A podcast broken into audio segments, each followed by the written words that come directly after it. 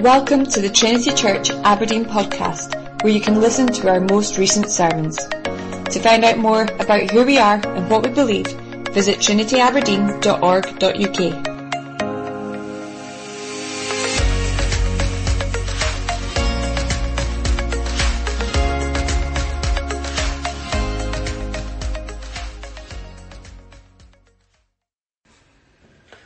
to read. I'm going to read for us from God's Word, the book of Acts, chapter 17 today, and I'm going to read through to verse 15.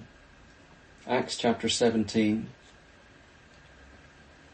Now when they had passed through Amphipolis and Apollonia, they came to Thessalonica where there was a synagogue of the Jews. And Paul went in as was his custom, and on three Sabbath days he reasoned with them from the scriptures explaining and proving that it was necessary for the Christ to suffer and to rise from the dead, and saying, This Jesus, whom I proclaim to you, is the Christ. And some of them were persuaded and joined Paul and Silas, as did a great many of the devout Greeks and not a few of the leading women. But the Jews were jealous, and taking some wicked men of the rabble, they formed a mob set the city in an uproar and attacked the house of Jason, seeking to bring them out to the crowd. And when they could not find them, they dragged Jason and some of the brothers before the city authorities, shouting, These men who have turned the world upside down have come here also, and Jason has received them. And they are all acting against the decrees of Caesar, saying that there is another king, Jesus. And the people and the city authorities were disturbed when they heard these things. And when they had taken money as security from Jason and the rest, they let them go. The brothers immediately sent Paul and Silas away by night to Berea. And when they arrived, they went into the Jewish synagogue.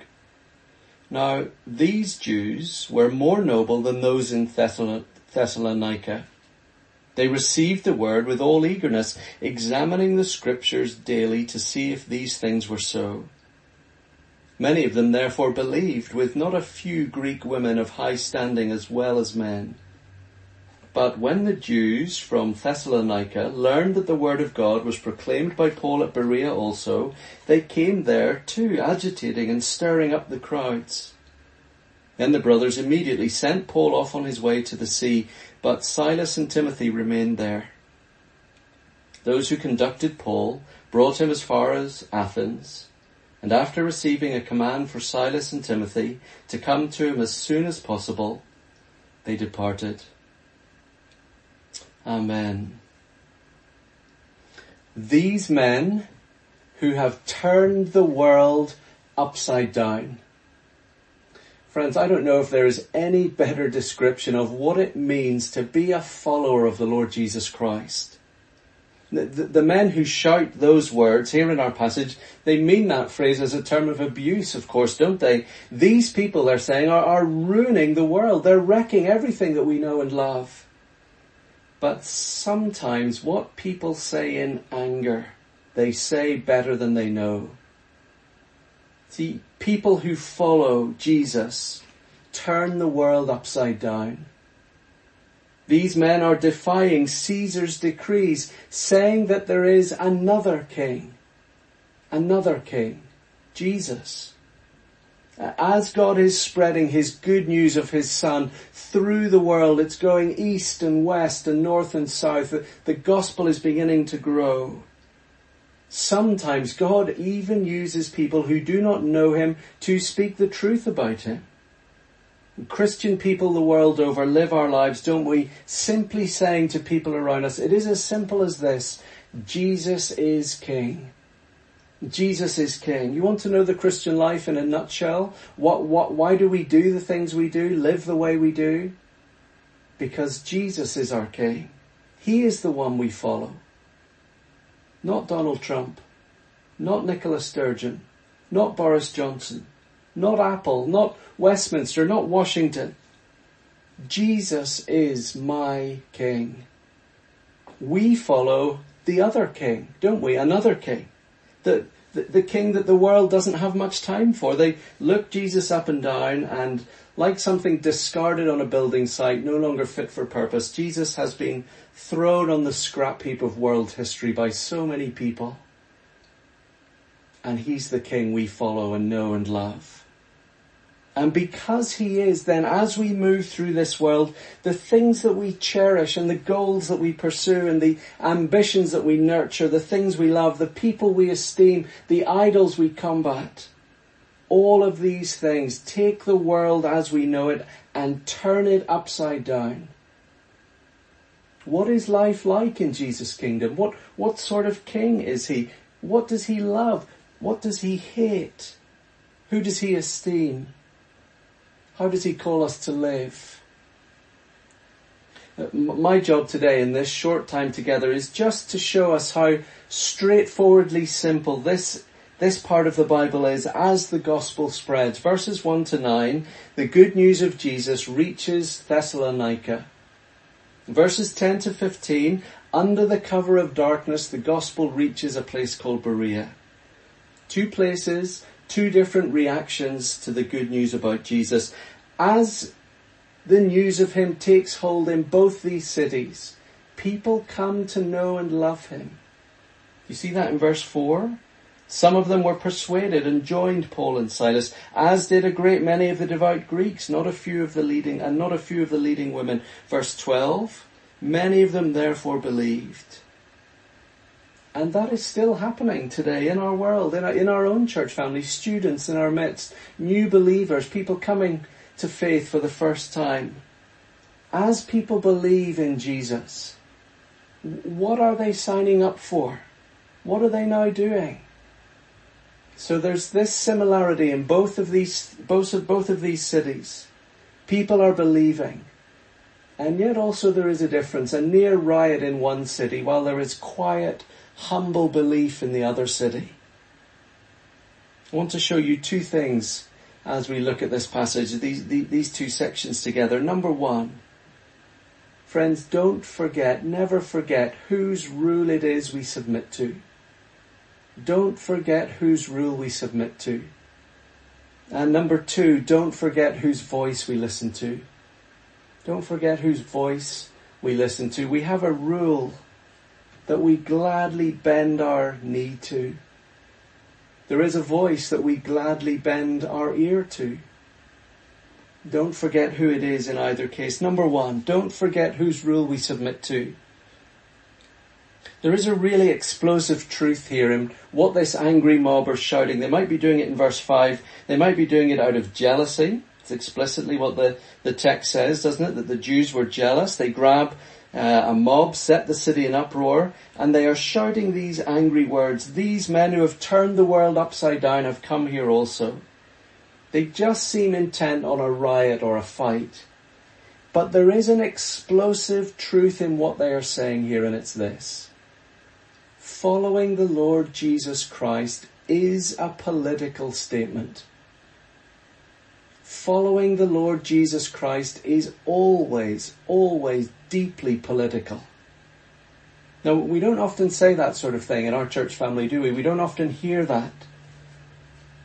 But just think about our church family with all its different political affiliations within it. I guess it's one of the virtues, I think, of a church family that people come to different conclusions, hold different opinions. I think we're likely to be all over the map, aren't we, as a church family of who we would vote for. But make no mistake, friends, the Christian faith never, ever says, look, you have politics here and you have the church here and those two things never touch. They're two separate spheres. Following Jesus in this sphere has nothing to do with this sphere. No. Following the Lord Jesus has everything to do with politics because to be a Christian, to be a follower, a Christ follower, is to say that we submit to Christ's rule first of all, and all other rulers second. Don't forget whose rule we submit to. We don't submit to anybody else first apart from Jesus. So we submit to Westminster, we submit to Holyrood, we submit to Washington, wherever it is in the world we live. We submit to all human rulers as far as their rule and their policies and their procedures do not lead us away from Jesus' rule and his kingdom. We submit to them so long as they do not clash with Christ and his living word and who he is and who he says we should be. Can you see that here in, in, in Thessalonica? This event and these words in verses 6 to 7, they, they show a clash of kingdoms, don't they? A clash of politics, a clash of political power. These men, these Christians, are all acting against the decrees of Caesar. That's what these people say. There is one world leader. In fact, in these days, a world superpower a world superpower like no other in the ancient world. When Caesar raised his voice, you listened. When he lifted his hand, you obeyed. His rule was law. Some Caesars, you know, in the ancient world were regarded either as divine in their own lifetimes or after they died. And when an emperor brought peace into the world, brought liberty, victory, security, it was thought that those things were divine gifts. This was God himself acting through this man. Some Caesars were known as the Son of God. Some Caesars took the title Saviour. That's how they viewed themselves. And into that great world of marbled halls and the imperial senate chamber that just issued edict after edict after edict about how you should live and what was acceptable and what was unacceptable. Into that world now come Paul and Silas and they are speaking, verse 3, speaking about another king, the Christ. That's all the word Christ means. It's a royal title. It means king, anointed one into that world of power. Here they come speaking about another king. What does he do in verse 3?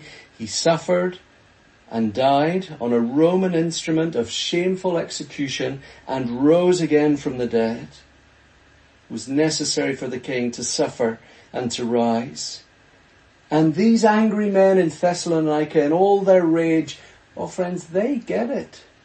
They get it. They understand. They see it so clearly hang on a minute, you are saying there is another king. I want to ask you today as you, as you watch and listen, very simple question. Whose rule do you follow most quickly? Who, whose rule are you quick to obey when you hear it given, issued? Our government or the Lord Jesus Christ? Who calls the shots of your life? This is not an abstract question, is it? It's not remote. It's very real for us. Who defines what marriage is? Holyrood, Westminster, America, our government, or Jesus and His Word? Who says what a family is for? A government or Jesus? Who says what money is for and how it should be used? Who says what sex is for and where it comes from, why it was given, how it should be used. Who says what sort of person you should be or not be? Who gets to call the shots in your life and draw the lines and set the boundaries and the parameters? Friends, today never forget whose rule we submit to. Government is good praise God for good government. In our, in our part of the world, there are many freedoms, whatever your frustrations and anxieties and worries and angers about our government, government in our part of the world on the whole is good and grants freedoms. It's not so for everybody, is it, in every part of the world? Government is there to be obeyed and submitted to but only insofar as it does not stop us submitting to Jesus as King, treasuring His voice above all others. And when it does try to stop us, oh friends, we need to see this. It is Jesus first. Jesus last. And Jesus and His rule all the way and no one else. Never forget whose rule we submit to. Can I say today that if you are a Christian and you are a member of the SNP or a member of the Labour Party or a member of the Tory Party or the Green Party or the Lib Dems or however many other parties there are, and if you are a believer and a member of one of those parties, and if you think exactly the same way as the party on all its issues across the board, it is likely that you are submitting to their rule, not Jesus' rule.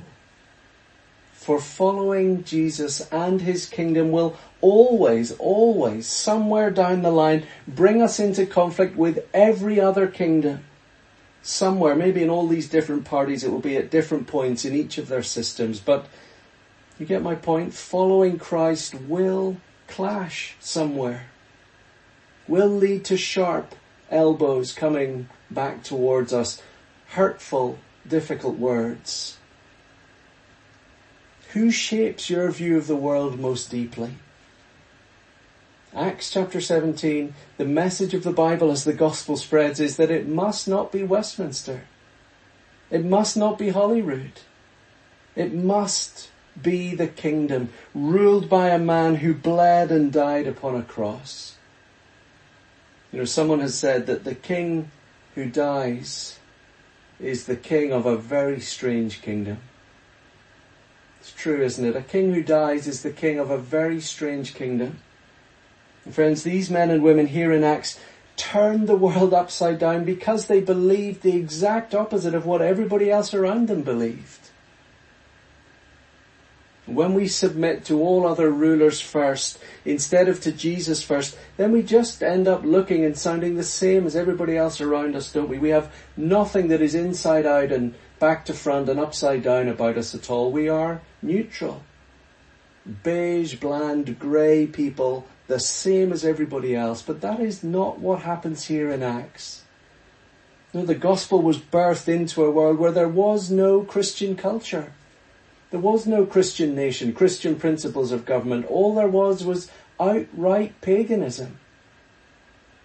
Hatred and opposition and hostility to the gospel. Along came Paul and Silas with a fragile gospel, the message of a man crucified, bleeding to death on a Roman instrument of torture. Weak, shameful, humble. That's our King. That's the man we follow.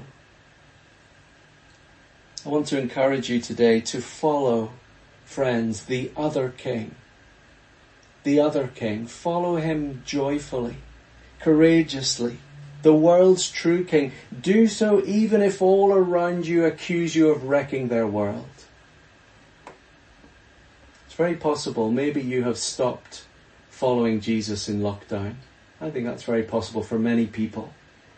Routine is different, your habits are different, all the structures that took you to church week by week and held you there are fraying and fragmenting. Truth be told, you're kind of wondering if you'll come back to church at all. Maybe you haven't stopped following Jesus, but you're beginning to wonder, will it be worth it to try and get back? It's going to be difficult to get back together. It's not because there are new local rulers on the throne of your life. No, it is because you have pushed Jesus off the throne and you are now enthroned. Once where he used to sit, you now sit. Once where his voice used to reign supreme, you listen to yourself. Constructing yourself, enthroning yourself. You're the king now.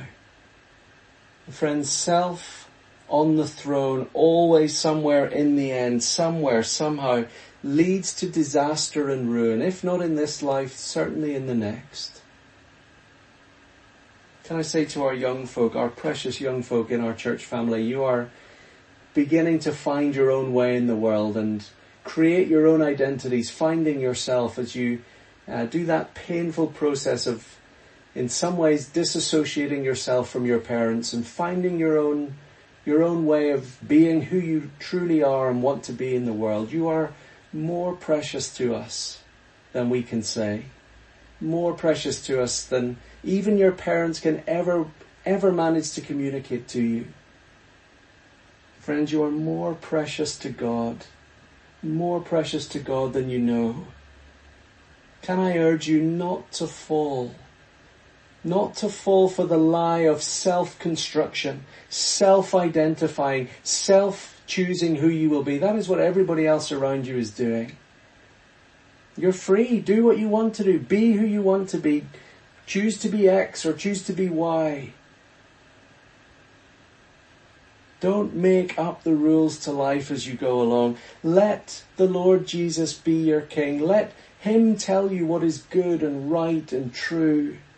Let Him tell you what it means to be a young man or a young woman. Submit to His rule before anybody else's. And very simply, you will grow to be a flourishing, flowering, fruitful, majestic oak tree in God's kingdom and in His world. You will have deep, deep roots that will bring light and life and goodness to your soul all the days of your life.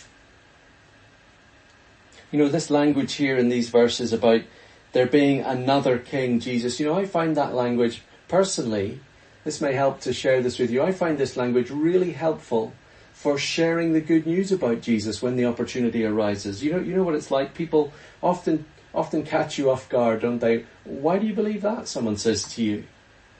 What, what is it about all this Christian stuff? Why do you do that on a Sunday or this with your time or your money? You don't really believe that, do you? Why do you think that is wrong when everyone else says it's right?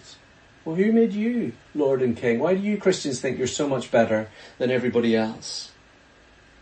Do you know, what one simple answer when all those different types of questions come my way, one simple answer I've found is to say, very simply, I believe there is another king. I follow Jesus as king. The, the reason I believe these things is because I don't write the rules of the world. I don't make this up as I go along. I don't call the shots for me. Jesus does. Do you know anything about Jesus? Have you heard of him? Can I tell you about him? Do you want to read about him with me? Jesus is King. The other King, the world's true King. Friends, never forget whose rule we submit to. And number two, never forget whose voice we listen to. Never forget whose voice we listen to. See, the question is, if Jesus is king, how does he rule us? If Jesus is king, how does he rule us? The answer is with his voice. With his voice, the scepter that Christ extends into the world as king is the scepter of his living word, his voice. Do you know there's a story that James VI of Scotland was notoriously rude when attending worship services. Really rude and abusive to the preacher. And on one occasion he was seated in his gallery with several courtiers around him while Robert Bruce was preaching. And in his usual way, King James began just to talk to those around him during the sermon, muttering out loud. And Bruce paused mid-flow The king fell silent. The minister resumed preaching, and so did King James with his talking. Bruce fell silent again. Same result. When the king committed that offence for the third time, Bruce turned. Can you imagine this? A preacher turning to the monarch, the most powerful person in the land. Bruce turned and addressed King James directly. Here's what he said. It is said to have been an expression of the wisest of kings. Wise kings have said this. When the lion roars, all the beasts of the field are quiet. The lion of the tribe of Judah is now roaring in this place the voice of his gospel, and it becomes all the petty kings of the earth to fall silent. Friends, that is what Paul and Silas were saying in Thessalonica. When King Jesus speaks, let all rulers of the earth fall silent. Let Caesar himself shut his mouth bow his head in humble submission. Rulers, lords, emperors, be quiet. We will attend now to what Jesus says. before we come to what you say. And in verses 10 and 11, here of our passage, Paul and Silas move from Thessalonica and they come to Berea where they now find some Jews willing to listen to the voice of King Jesus.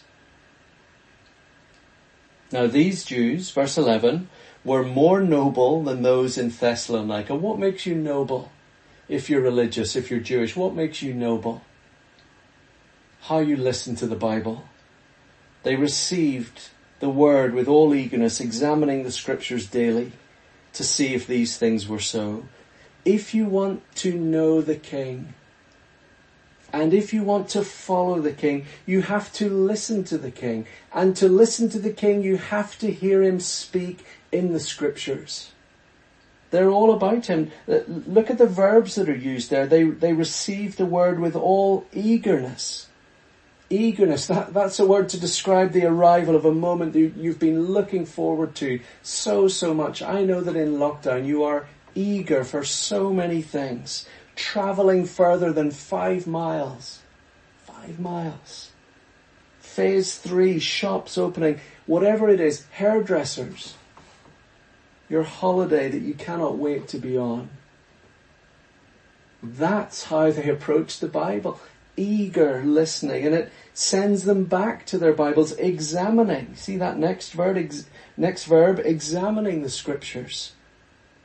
When was the last time you examined the Bible? I, I don't mean opened it or read it, just quickly.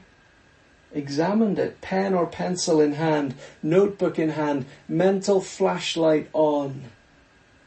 No cutting corners, but taking the Bible and turning over every stone and looking in every crevice, checking and studying and listening to God speak. You know, when we tell people that Jesus is the other king, the, the true king we follow, when we say that to people, it's very important to remember that we haven't just plucked that idea out of thin air. No, it's because we believe the Bible is true. Look, look what Paul did back in Thessalonica, back in verse 2. And again, look at the verbs as, as I read the verse. Paul went in, as was his custom, and on three Sabbath days he reasoned with them from the scriptures. He reasoned, explaining and proving that it was necessary for the Christ to suffer and to rise from the dead. See, uh, that verb there for proving, verse 3, explaining and proving. Proving means literally to, to place something beside another thing. To place something beside it. So w- what Paul is doing here with the Bible is he's saying, look, here's your Bible and here's this man Jesus. I believe he was our king, the Jewish Messiah, the king we've been waiting for. Here's what happened to him in his life and his death and his resurrection. And let me place that beside your Old Testament beside your Old Testament scripture and let me show you how this fulfills that. How everything that that said has been proved if I put it side by side. Can you see it? Can you see it together? That's what preaching is. That's what Bible study is. I, I am not here to pull rabbits out of a hat, I've said before. It's even harder to do it on camera than it is in a gathered room with people listening. No, my job is to say, here it is to, to, to put to put this beside that and to say, can you see it? Christian Christian friends, brothers and sisters, believers today, never fall into the trap of thinking that faith is blind faith. Faith is not based on reason, but it is not unreasonable. We didn't just make this up. No, it is based on evidence, on arguments, on explanations from the Bible, on proving that this leads to that and that leads to this. And so I just simply want to finish by letting these Berean believers here in Acts chapter 17, verses 11 and 12, I want to let them ask you what they would find if they came to live with you in their home, in your home for a week. Imagine you were able to invite them into your newly formed social bubble. Would they find you examining the scriptures daily? Or merely listening weekly to me? What do you examine? What do you study? Netflix? YouTube? Your bank balance? Or you're probably very good, if you're like me, you're probably very good at examining the faults of the people you live with. We can remember all of those, couldn't we? We can list them. We know them all inside out, back to front. What am I preoccupied with? What do I meditate on? I think I know what my kids would say. My phone. Our screens. That's what we examine, isn't it? The best analysis I have ever read of why it is that human beings now are walking around, not just sitting at our desk, but walking around all over the world all day long, constantly examining our screens. The best analysis I've ever heard says that the reason we are doing this is that they flatter us. They always promise instant communication. Somewhere, someone out there needs us. They have something to give just to us. Someone wants us. Someone has new information for us that we must have. We must get it now. And so we examine them. We meditate on them. And our screens, instead of making us Berean people, deeply rooted, fixed people, screens are making us flighty, aren't they? And light, short attention span people.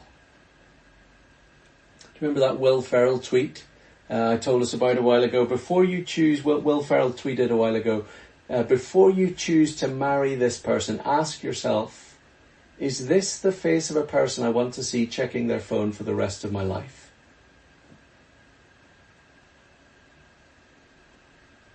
Listen to Erasmus, a man who prepared a new translation of the Bible in the 16th century. He wrote this in the preface to the Greek New Testament. He wrote this, on these pages, you will find the living Christ. Think about that. On the pages of the Bible, you will find the living Christ and you will see him more clearly and more fully here than if he stood before your very eyes. Very important to be clear about that the physical presence of the Lord Jesus Christ in front of people did not lead to universal acclaim, to everybody knowing him, trusting him, believing him. No, it takes words about him. It takes explanation. On the pages of the Bible, you will see the living Christ and he will stand before you there in a clearer, more more understandable way than even if he stood before you, before your very eyes. It's an astonishing thing to say, isn't it? And yet it's true. It's why love for Christ and love for the Bible always, always go hand in hand. Love for Christ and love for the Bible always go hand in hand. And so I want to encourage you, friends, as you're listening and watching, deepen your delight in Jesus our King by deepening your delight in His living Word. R.C. Sproul said there is an inseparable relationship between your affection for Christ and your affection for His Scriptures. An inseparable relationship between affection for Christ and affection for his, his scriptures. It is so, so true.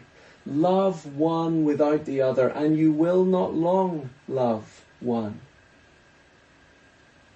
I want to encourage you today, friends, don't be Thessalonian.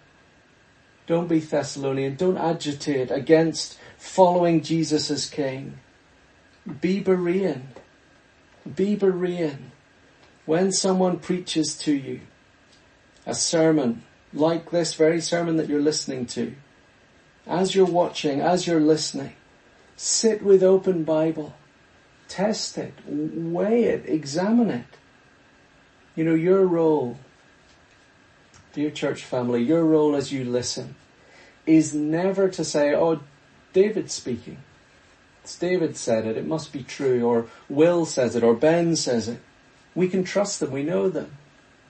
Now, I, I hope you can trust us, of course. But you trust us by how much of what we say is true according to what the Bible says. Submit to Christ's rule and listen to Christ's voice and His voice only. Psalm 19 verse 7, the law of the Lord is perfect, reviving the soul. The testimony of the Lord is sure, making wise the simple. The precepts of the Lord are right, rejoicing the heart. The commandment of the Lord is pure, enlightening the eyes. The fear of the Lord is clean, enduring forever. The rules of the Lord are true and righteous altogether. More to be desired are they than gold, even much fine gold. Sweeter also than honey and drippings of the honeycomb. By them is your servant warned, and in keeping them there is great reward. You know, if somebody said buried in Westburn Park, buried in the park under a tree is one million pounds. Go and find it. It's yours if you find it. Wouldn't you be off like a flash, gone to get it? Oh, says the psalmist, Psalm 19. Oh, says Paul as he opens the scriptures, in God's word there is greater treasure. Greater treasure than that. Love him for his word, treasure him for his king, and listen to his voice all your days. Amen.